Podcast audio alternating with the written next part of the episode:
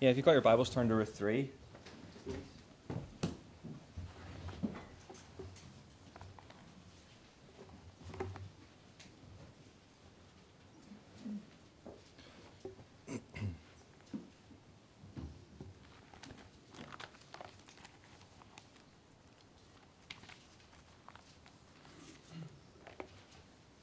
And while you're doing that, I'll just pray. Dear Lord, we come to you this morning um, to thank you that we can gather around your word, Lord, and around your table. Um, thank you for all the blessings, Lord, that you give us daily. Um, Lord, I just pray that as we come now to look at your word, Lord, that you would um, speak through it, Lord, that, um, that your word, Lord, will come alive, Lord, um, and that we will learn from it. Lord, help it not to be of me, help it to be of you. Amen. so, uh, we had a lovely week. Um, this week was Valentine's Day, big day in the calendar. Um, so, Daphne, I saw you got a nice bunch of flowers. It's great on Facebook. Well done, Tom.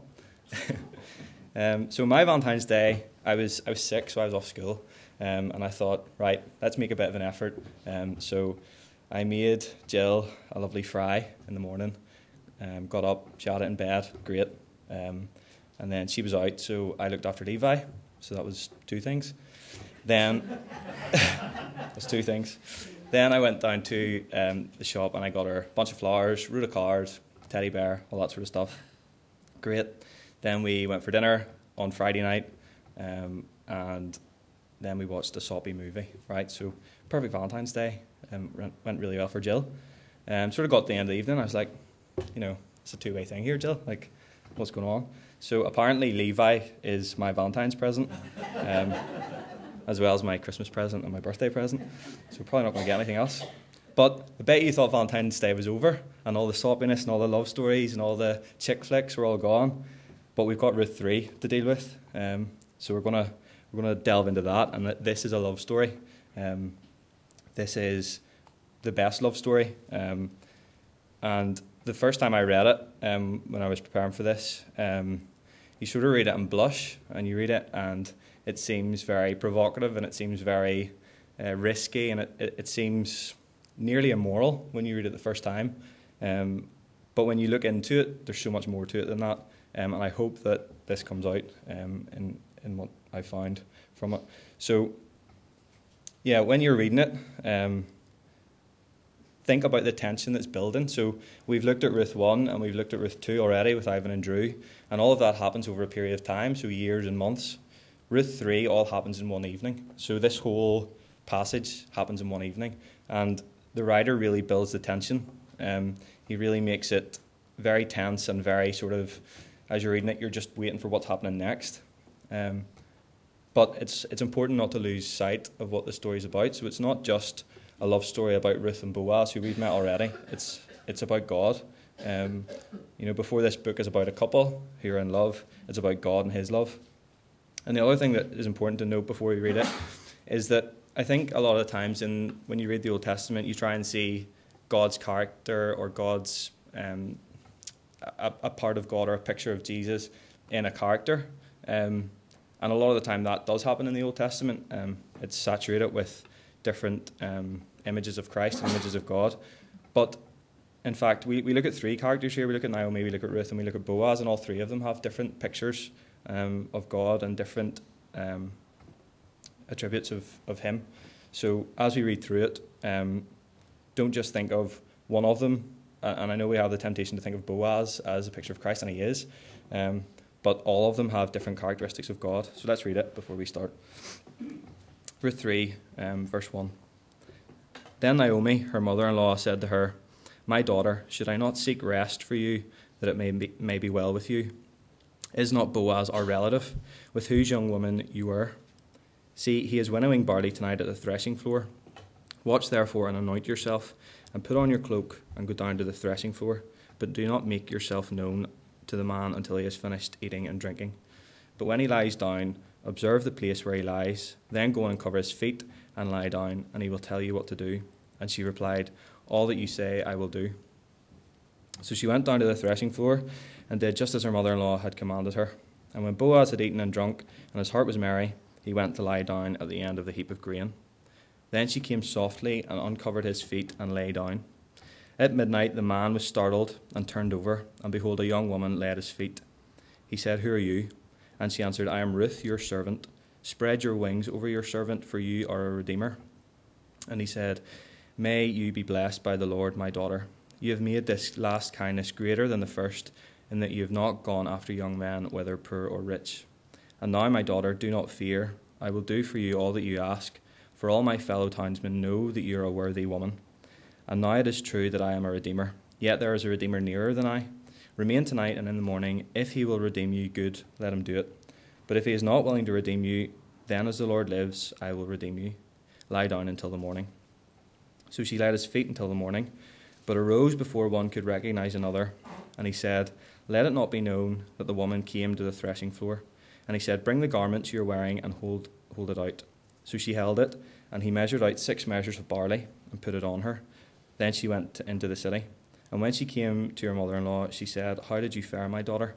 Then she told her all that the man had done for her, saying, These six measures of barley he gave to me. For he said to me, You must not go back empty handed to your mother in law. She replied, Wait, my daughter, until you learn how the matter turns out, for the man will not rest, but will settle the matter today. Um, so yeah, there, there's sort of it sort of breaks up into three different parts there. So we, we look at Naomi and what she tells Ruth to do. We look at Ruth and how she goes out and does what her mother-in-law says, um, and then we look at how Boaz reacts to that. So we see three characters really, really distinctly. Um, and Ruth chapter 3 is sort of as well a, a, transition. So we've looked at Ruth 1, and I suppose if you could sum up what happens in Ruth chapter 1, you see that Ruth and Naomi have no food and no family. Okay, so their family have died, and there's a famine in the land, so they've got no food and no family. And then we, we go into verse, or chapter 2 um, with Drew last week, and they now have food because they've come back um, and they get into Boaz's field and they're able to glean from the field, so they've got food, but they still have no family. So food and no family. And Ruth chapter 3 is sort of the transition um, where they finally get food and a family. So they get the two things that they were missing. Um, chapter 4, that's when the family is complete, but chapter 3 is the lead into that. Um, I'm just going to try and go through this verse by verse, and hopefully we have time to get through it all. Um, so look at verse 1. Then Naomi, her mother in law, said to her, My daughter, should I not seek rest for you, that it may be well for you? Naomi is looking for the best for Ruth, so she wants Ruth to have rest. Um, they've had a hard life. They've gone through a lot of death in their family. You know, all of their family has died. Um, their sister-in-law and their, their other daughter-in-law have left, has left and went back to Moab, um, and they have been through a lot of difficult times. Um, they've been through a famine, um, and now even though that they've got food, Ruth is working day and night to get it. Um, so Naomi wants rest for Ruth, but the word that she uses there for rest is more than just a lie down or a good night's sleep. It's a lasting, eternal rest. So it's it's kind of a picture of heaven. That's what Naomi wants for Ruth. She wants her to have eternal rest, um, and that's really the the underlying story of this passage. Um, look at verse two. Is not Boaz our relative, with whose young woman you were? Um, see, he is winnowing barley tonight at the threshing floor. Now, reading that, it, it sounds a bit provocative. It sounds like Naomi's coming up with this great scheme for Ruth to go and sort of seduce Boaz and, you know, um, lie down with him and, you know, whatever. Um, but it's actually a very logical train of thought um, in those days. Um, Ruth is a, a widow. Um, she is an Israelite. She was a Moabite, but she's um, said in ver- uh, chapter 1 that Naomi's God will be her God, so she worships the true God. She is a Christian. Um, uh, she's a widow, um, so she has a right to a kinsman redeemer, um, and Drew touched on that last week. Um, and Boaz is a potential redeemer for Ruth. Um, but just before we talk a bit more about that, what is a kinsman redeemer? Well, basically, if um, a man died and he left a widow but no sons to carry on his name, the man's brother should marry the wife or marry the widow and give her a son so that the man's name could be carried on. Um, and that's basically what it is. Um, and the kinsman redeemer, who is Boaz, is a picture of Christ and what he is for us. He's our kinsman redeemer. And there's three things that a kinsman redeemer had to have, or three qualifications they needed in order to be a kinsman redeemer. The first thing is they had to be related. So um, the kinsman redeemer had to be a relation to the man who died.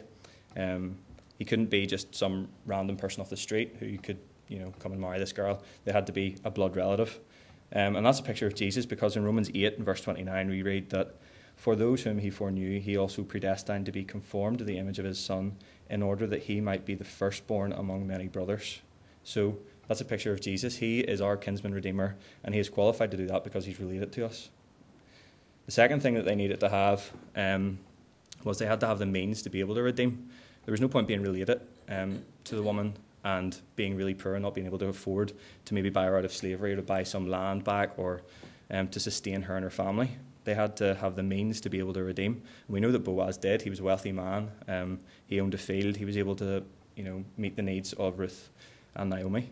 Um, and Christ is another picture of that. Um, and if we look at 2 Corinthians 5 and 21, um, we read that he made him who knew no sin to be sin on our behalf, so that we might become the righteousness of God in him. So Jesus Christ became sin, and that's how he has the means to redeem us, how he's able to be our kinsman redeemer. And the last thing that they needed was they needed to be willing to redeem. So there's no point of a rich relative um, being a redeemer if he didn't want to be. He had to be willing to redeem. Um, and this is what we're going to find out about Boaz as we go through. But that's a picture of Christ in that um, he is very willing to redeem um, his people. And if we look at John 10 and 17 to 18, we read, For this reason the Father loves me, because I lay down my life that I may take it up again. No one takes it from me, but I lay it down of my own accord. I have authority to lay it down, and I have authority to take it up again. This charge I have received from my Father. So Jesus Christ is our kinsman redeemer, and He's willing to. He can put it. He put his life down. He laid his life down and took it back up on his own accord. So He's our perfect redeemer, and that's what we learn from the kinsman redeemer in Ruth. Um, look at verse three. Wash therefore and anoint yourself and put on your cloak and go down to the threshing floor, but do not make yourself known to the man until he has finished eating and drinking. Naomi really knows how to appeal to men, right? She does three things. She tells Ruth, wash, put on your perfume, and don't interrupt him when he's eating, right? So, any women, that's what you need to do. Um, but actually, it's more than that. It's not just um, Naomi telling Ruth to get herself together and you know get out of the house. It's more than that. It's Naomi telling Ruth that she needs to finish mourning now for her husband. Um, it's potentially been over a year since her, since her husband's died, maybe more than that. Um, and Naomi's telling Ruth, look, it's time that you go and you find yourself a kinsman redeemer. The mourning has to come to an end. Um, and we see another picture of this in 2 Samuel. So David, um, David's son, dies. He has a young son, um, and he dies. But the time of mourning comes to an end, and this is what we read in 2 Samuel 12 20. Then David arose from the earth and washed and anointed himself and changed his clothes. And he went into the house of the Lord and worshipped. He then went into his own house, and when he, when he asked, they set food before him, and he ate. So David does exactly the same thing in 2 Samuel. It's, it's a picture of time, time to finish mourning. You know, the mourning's over, we need to move on now. Um, we need to look forward to our Redeemer. And that's a challenge for us, isn't it? You know, sometimes as Christians, and I know that this is me all the time, that, you know, you're always looking back at your sin and you're always looking back at things you've done in the past and, you know, you think you're not good enough and you think that, you know, you've messed up too many times for God's love to be there for you anymore. But we know that, you know, it's nothing to do with us. You know, grace is, is more than what we've done in our lives and that the Lord loves us anyway, um, despite the failures and the, the feelings that we have. So it's important to look forward and not look back. Look at verse 4. But when he lies down, observe the place where he lies. Then go and cover his feet and lie down, and he will tell you what to do. Now, again, this is building the tension, isn't it? It seems provocative to us. It seems like it's immoral and it's unrighteous, but actually, it's quite the opposite. Um, culturally, in those times, to lie at someone's feet was a really big act of submission. Um, a servant might have lay at their master's feet um, in the night in case their master needed anything. Um, so this is humbleness. Um, you know, if, any, if if a master needed anything, the, the slave was close by to go and do whatever they needed. So this is this is humbleness from Ruth, um, and it's important to know that not only is Boaz sort of does he have the right to obtain Ruth? Ruth has the right, the legal right to a kinsman redeemer. So, you know, Ruth and Naomi could have schemed to walk up to Boaz in the middle of the day and demand to be redeemed. But that's not how Ruth and Naomi approach it. They approach it in humbleness, they approach it in with care, and they come humbly to the feet of the Redeemer. Um, and is that a challenge for us as well? You know, do we come to God with our pompous, self-centered requests? Do we come and demand, you know, our prayers to be answered, or do we come humbly? Do we approach Him with care? Do we approach Him with um, the due diligence and the, um, the, the humbleness that that we should? Um, do we come to the throne of grace like that? Um, that's a challenge for us as well. He will tell you what to do. The end of verse four. Uh, again, you know, building the tension. It seems like a big risk. You know, you, you come up to this man, a single bachelor, and you expect him to tell you what to do. You know, I think we all know what we think when we read that. Um, and it seems that impure disaster is impending. It seems that, you know, there's only one way this is going to end, and it's not going to be pure. Um, and I suppose that's the social climate that we live in. It's probably the social climate that Ruth and Naomi lived in as well. We know that this is the tail end of the judges, and um, everyone did what was right in their own eyes. So we can see where even an Old Testament reader would have saw and would have thought this was going, but it's not. Um, look at verse five. and she said, and, and she replied, "All that you say, I will do." So this sort of shows the character of Ruth. Um, it shows maybe what sort of wife she would be. Definitely shows what sort of person she would be. Um, she's submissive to people in authority. So Naomi's the older woman, um, and Ruth takes her advice and is humble and submiss- submissive to it. Um, and that's a challenge to us. You know, do you take advice to people who are um, older than you, or people in general? You know, or do you try and do things your own way? And you know, as a wife, are you submissive to your husband? You know, do you um, do you allow him to lead you? And men, that's a bigger responsibility for us. Do we lead our, our wives properly in Christ? You know, men always talk about this wife they want who's submissive and who does all they say, but you know, do we do all that Christ says and do we lead in that way? You know, that's a challenge for me, definitely. Verse 6. So she went down to the threshing floor and did just as her mother in law had commanded her.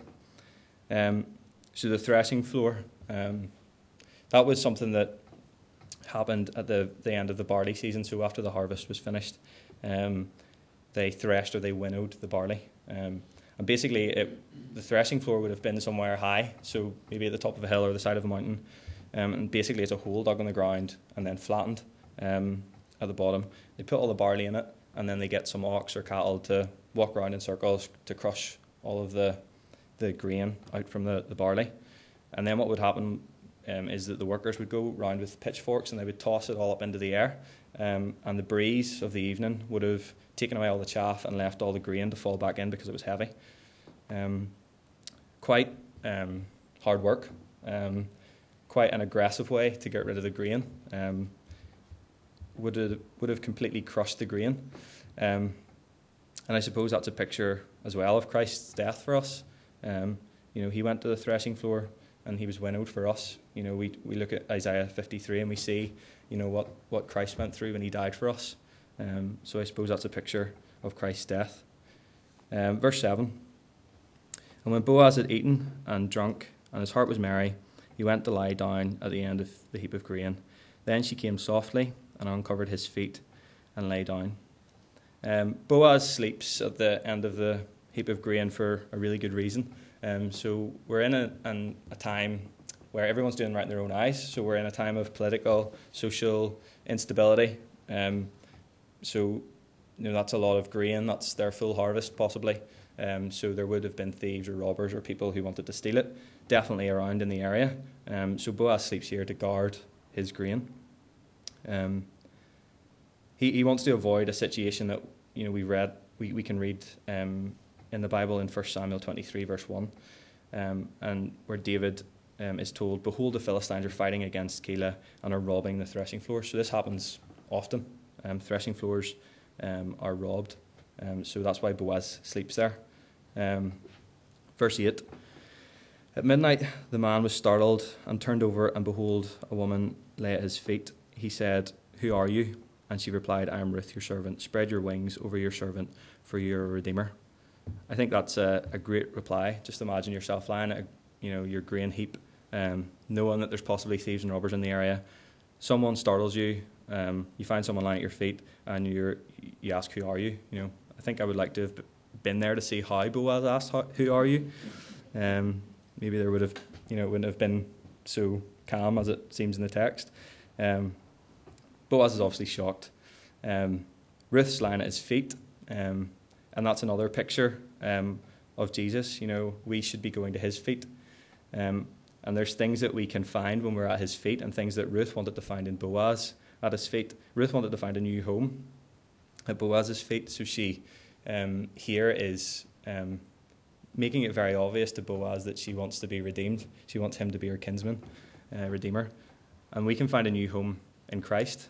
You know, we have found a new home in Christ if we're if we're Christians. John 14, 1 to 3, let not your hearts be troubled. Believe in God, believe also in me. In my Father's house are many rooms. If it were not so, I would have told you that I go to prepare a place for you. And if I go to prepare a place for you, I will come again and take you to myself, that where I am, you may be also. So we can find a new home at Christ's feet. The second thing she was hoping to find was a new hope.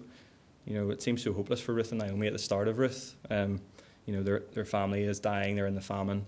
Um, so she wants a new hope um, with Boaz and the hope of a, a future for her and Naomi.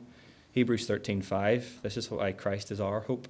Keep your life free from love of money and be content with what you have, for he has said, I will never leave you nor forsake you. So Christ is with us always. He is our hope. And a new happiness. She wanted happiness. She, she's been mourning. She's been in a time of trouble, and she wants a new happiness. Christ should be our happiness. Um, and I think that's a big challenge because we live in a society where we try to fill our lives with all these silly things that don't really matter. Um, you know, is Christ really your happiness? 1 Peter 1 and 8.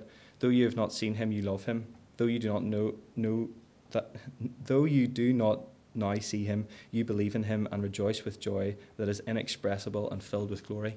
Is that how you think about Jesus? Is that how, how you think about the Saviour? Um, I know that's a challenge for me. Verse 9. Um, yeah, he said, Who are you? And she answered, I am Ruth, your servant. Spread your wings over your servant, for you're a redeemer.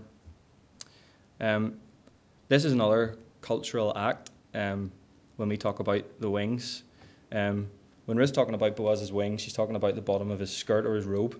Um, so she's pulled those up, um, and his legs are now out. Um, but this is a very cultural way of claiming a wife in the Old Testament. Um, and if you even think about today in Jew- Jewish weddings, when they tie the the talith around their wrists, they both put their wrists at the front. Um, it's the same sort of thing. Um, it's claiming a wife, claiming a woman as a wife. Um, but this is Ruth proposing to Boaz. She's telling him to put his cloak or his wings around her. Um, she's making it very obvious to Boaz. Um, I think men maybe sometimes need that um, to make it very obvious. I remember when Jill and I first met, um, she actually sent a text that said, I fancy you. Um, so she was actually telling me that this morning, not just because she's not here. I can say that's true. Um, she's making it very obvious to Boaz that she wants to marry him. Um, and God uses the same terms to describe Israel, his people. Um, Ezekiel 16, verse 8, um, it says this When I passed by you and saw you, behold, you were at the age for love, and I spread the corner of my garment over you and covered your nakedness. I made my vow to you and entered into a covenant with you, declares the Lord God, and you became mine. So God speaks about that, about Israel, his, his people, in the same terms of, of claiming them as his wife. Um, you also see um, that Ruth calls herself um, a servant in verse 9. And she's called herself a servant to Boaz before. Last week um, in chapter 2, verse 13, um, she approaches Boaz and calls herself a servant. Um, and that was um, like a lowly, like what you would expect from a servant, a slave. But when we read the word servant this time, um, it's a much more personal term. It's it's a term that has relationship with it. She's basically saying that she wants to marry him. She's making it very, very obvious that she wants to marry him. Um, for your redeemer, the end of it. Um, again, another bold statement made by Ruth, but it's it's not inappropriate. Um, you know, Boaz actually has this responsibility, this legal responsibility on him to redeem Elimelech's family. So she's just making it very clear that um, she wants him to marry her. Verse 10 Um, and he said, May you be blessed by the Lord, my daughter. You have made this last kindness greater than the first, in that you have not gone after young men, whether poor or rich. Um, and this shows a lot about the character of Boaz. Um, you know, a young girl coming to your heap grain of or your heap of grain in the middle of the night, a secluded area, maybe in the mountains or in the hills, no one around. Um, you know, this shows a lot about the character of Boaz. You know, he has the right to to force Ruth on himself or force himself onto Ruth. He has the right to claim her um, and to marry her, but he's righteous in his conduct. Um, he doesn't do it that way. Um, he's very pure. And it also shows a lot about the character of Ruth. Um, we know that Boaz is an older man. Um, we know that Ruth is a lot younger than Boaz. Um, so she's basing her attraction for Boaz based on the respect that she has for him, and based on, um, you know, the the the character that he is. Um, so she's also righteous in her conduct. Um, and that's that's a picture of Christ, isn't it? You know, Boaz is quite surprised that Ruth um, is attracted to him, and if you think about it, you know, this is a, a really wealthy man who owns a lot of ground. Um, he's a very eligible bachelor, and there's this Moabite woman um, who's lost her husband. She's a widow. She's got nothing. She's a servant in his field, and she's coming to him, and he's surprised that she's a, that that she's attracted to him. Um, that's another picture of Christ. Isaiah 53, verse 2. He had no form or majesty that we should look at him, and no beauty that we should desire him. So it's another picture being painted of Jesus Christ and what he is like. Um, you know, it is strange that Boaz is shocked about this, you know. But um, and the word kindness that Boaz uses here, there's not, there's not really, um, from the Hebrew to the English, there's not really a good translation. There's no word that's comparable in our language. The, the word kindness is really, it's, it's kindness, love, loyalty, grace, mercy, all of that sort of wrapped into one word. Um, and God uses that quite a lot to, to talk about the love he has for his covenant people. Um, and realistically, it's a love from God. So it's a love that can only be explained because it comes from God. So God shows this love to us as his people, and then we're to show it to others. So that's the, the lesson to learn from there. Um, verse 11 And now, my daughter, do not fear. I will do for you all that you ask, for all my fellow townsmen know that you're a worthy woman. So Boaz is also attracted to Ruth. You know, he doesn't say, for all my fellow townsmen say that you're really good looking. You know, he says that she's a worthy woman. Um, so uh, Boaz is attracted to Ruth because of her character.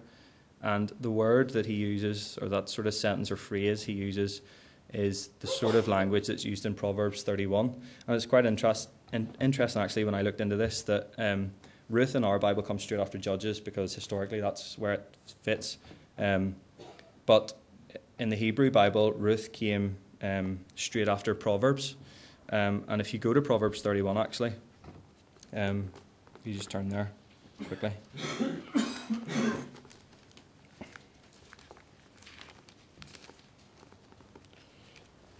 So Proverbs 31 is the last chapter in Proverbs.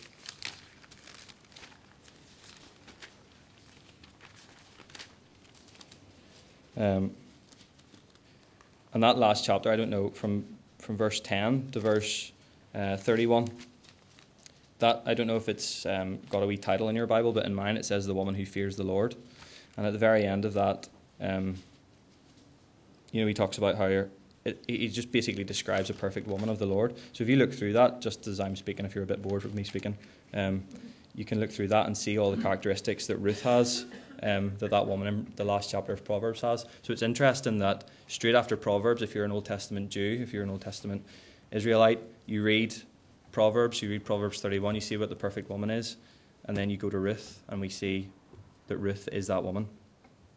Um, so there's a, a, a, real parallel made there. Um, we'll move on because we're going out of time. Um, go to verse 14. So she let his feet until the morning, but arose before one could recognize another. And he said, Let it not be known that the woman came to the threshing floor. And he said, Bring the garment you are wearing and hold it out. So she held it and, and he measured out six measures of barley and put it on her. Then she went to the city. Um, so Ruth spent some time at Boaz's feet. Um, and that's another picture of, of how we should be with Jesus. We should spend time at Jesus' feet. We should approach him often. And there's benefits that we can receive from being at the Redeemer's feet. Um, the first thing is that Boaz received her, so he let her lie there.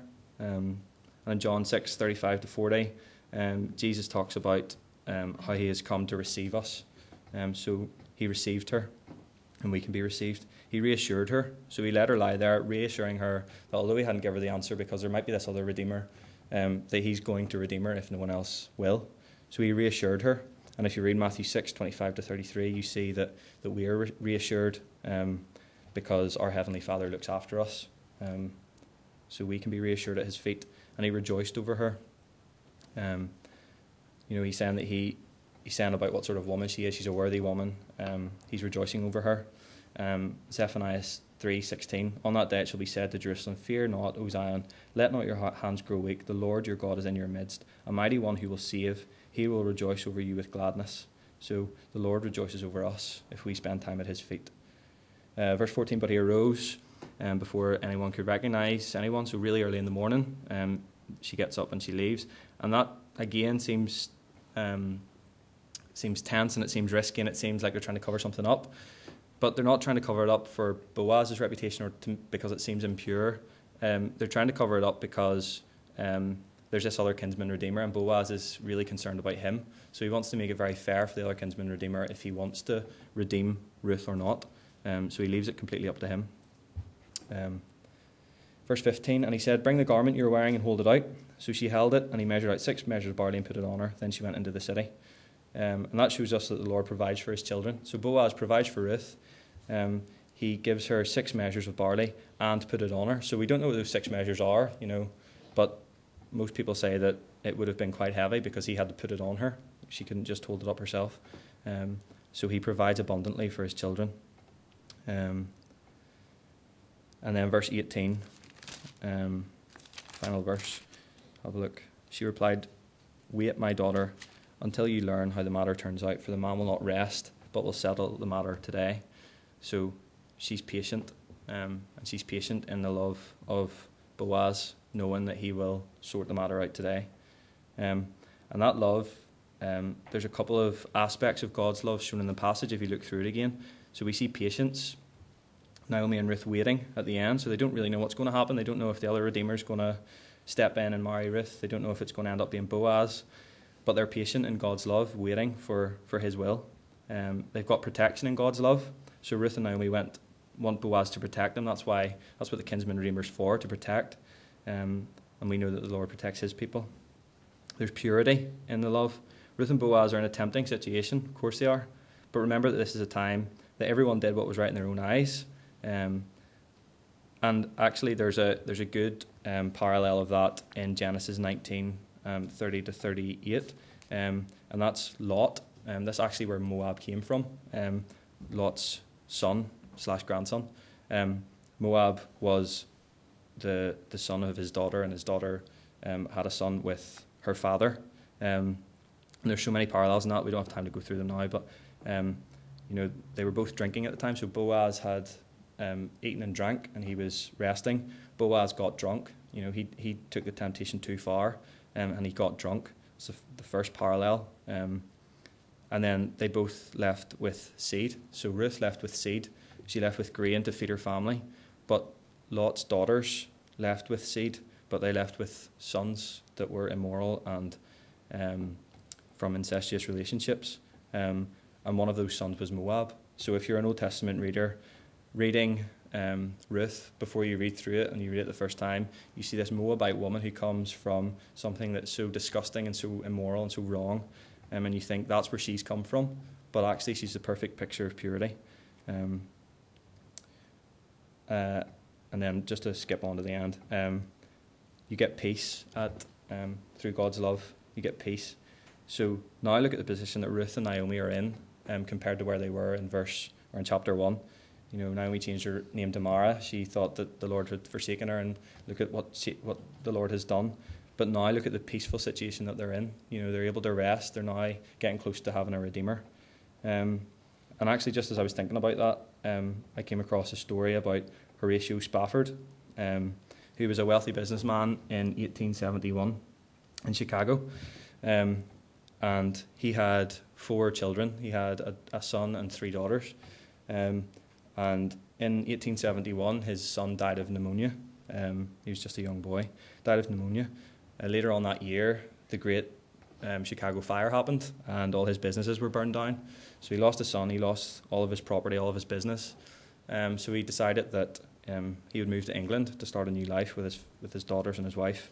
So he put his daughters and his wife on a boat to to England across the the sea, um, while he took care of some business. Um, and as they were going across, the boat collided with another ship, and his three daughters drowned um, right in the middle of the sea, um, and his wife survived. So when Horatio heard the news, then he made his way over to England, um, and he asked the skipper of the boat to stop where the his daughters had drowned in the same sort of spot. And when he was sitting there thinking about his daughters and probably thinking about his son and everything that had happened, how everything had gone so wrong, much like Ruth and Naomi, he wrote the words of number 324 um, that starts, um, It is well with my soul, when peace like a river attendeth my way. Um, and just as I read that, I just thought that's, that's the peace and the love that we see in Ruth. You know, this man's lost absolutely everything. Um, he's lost his family, he's lost his business, he's lost his homeland, he's going to somewhere completely foreign to him, and he's sitting on the spot where his daughters have drowned, and he's able to write, It is well with my soul. Um, I just thought that was amazing.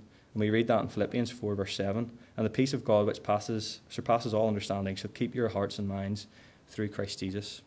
Um, we'll just finish there. Let's pray. Dear Lord, thank you for your love um, to your people. Thank you that um, there's so much we can learn from your word, Lord. And even if we read something the first time and it seems not right to us, um, there's always lessons that we can learn um, from you. Lord, I just pray that as we go through this week, um, you would help us to apply these things to our hearts um, and help us to, to, to think about them and to act on them. I just pray all these things in your name. Amen.